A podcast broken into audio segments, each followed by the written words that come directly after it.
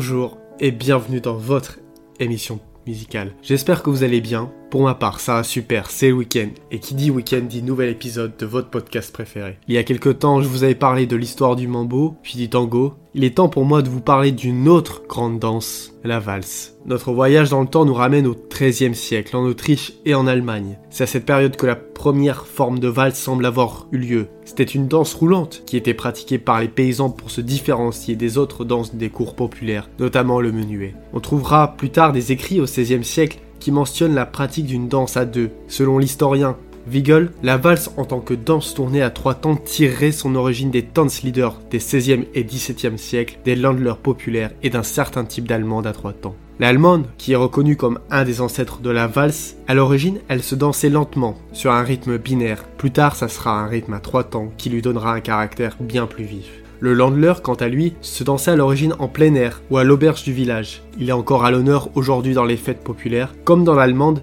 les couples sont enlacés mais de manière moins raffinée et dansent sur un rythme à trois temps assez rapide mais c'est surtout à partir du XVIIIe siècle que la valse prend tout son sens. Son nom dérive du mot allemand Walzer, signifiant tourner ou tourbillonner, faisant référence au mouvement tournant des danseurs. On va trouver les premières formes de valse chez des compositeurs comme Mozart ou Haydn, même si le terme de valse n'existe pas, mais on est bien sur des pièces à trois temps.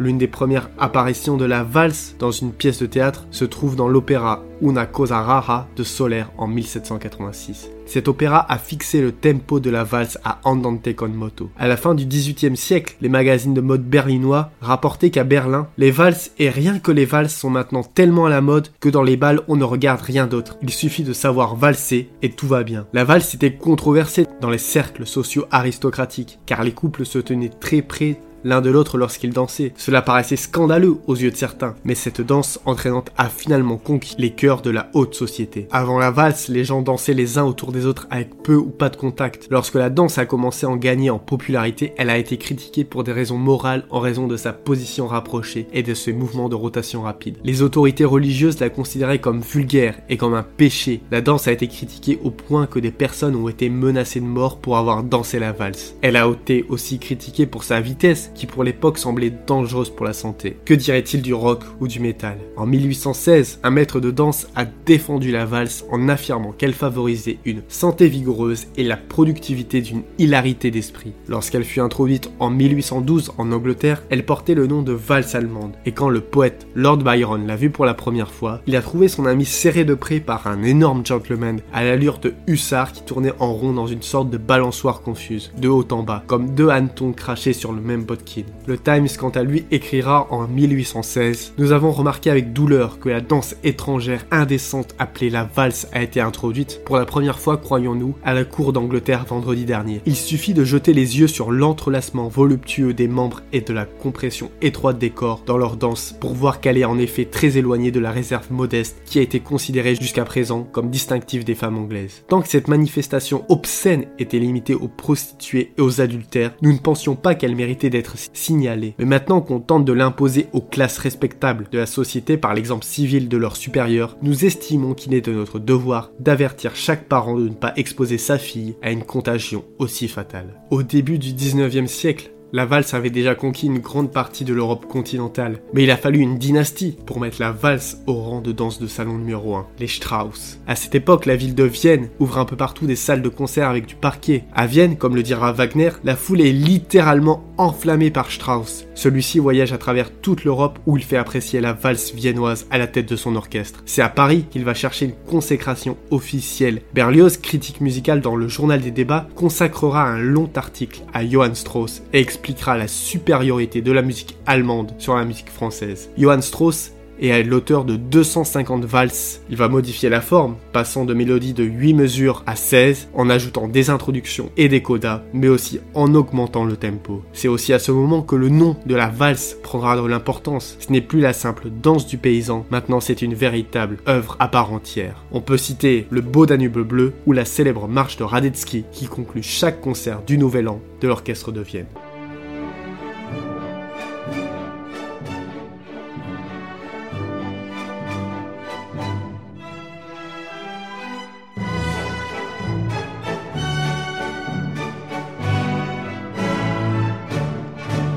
Son fils, Johann Strauss Jr., qui lui fut beaucoup plus instruit musicalement, va créer aussi son propre orchestre et composera nombre de valses élaborées, jusqu'à même devenir à un moment le rival de son père. Il en écrira tellement et développera tellement le style qu'il sera surnommé le roi de la valse. Viendra plus tard son frère Joseph et le troisième fils Édouard, mais la dynastie Strauss, ça sera pour un autre épisode. Joseph Jungel de Berlin est le premier à amener son orchestre de valse aux États-Unis en 1849, mais c'est toujours la famille Strauss qui règne sur la piste de danse jusqu'en 1870 lorsque Johann Strauss II passe à l'opérette. On peut citer comme œuvre emblématique de Johann Strauss II son opérette La Chauve-souris.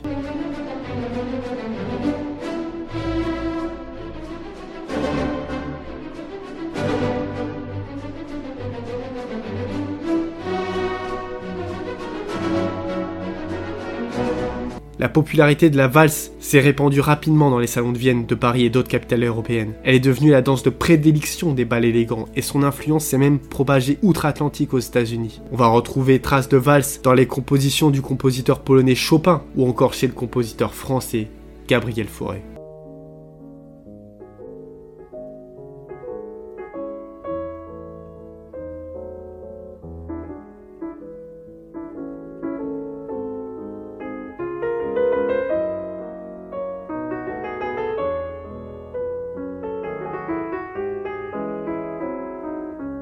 À la fin du 19e siècle, la valse ne va pas disparaître totalement, mais sa forme va se retrouver dans de nombreuses pièces comme des opéras comiques chez Offenbach, mais aussi Ravel et Debussy. La valse va arriver aussi dans des contrées plus lointaines comme la Russie et tous les pays slaves à la fin du 19e, car on va la retrouver chez Tchaïkovski, Prokofiev ou encore Khatchatourian.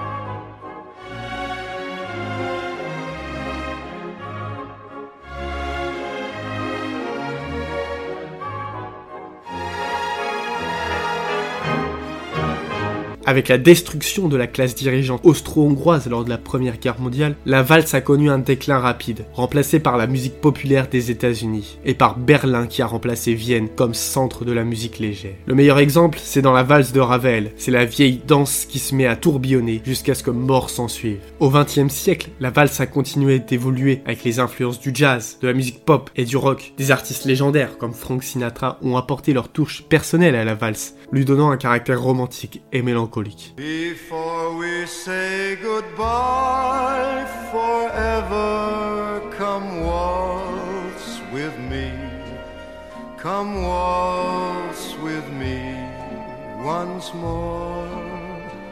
De nos jours, il existe bon nombre de variations de la valse, notamment les plus célèbres, la valse musette en France ou les valses De nos jours, la valse reste populaire dans de nombreux pays à travers le monde. Des compétitions de danse aux soirées élégantes, la valse continue d'enchanter les danseurs et les spectateurs de tous âges. Voilà, c'est tout pour cet épisode sur la valse. J'espère qu'il vous a plu. Comme d'habitude, n'hésitez pas à le partager, c'est le meilleur moyen d'aider la chaîne. En attendant, moi je vous dis à lundi pour un nouvel épisode.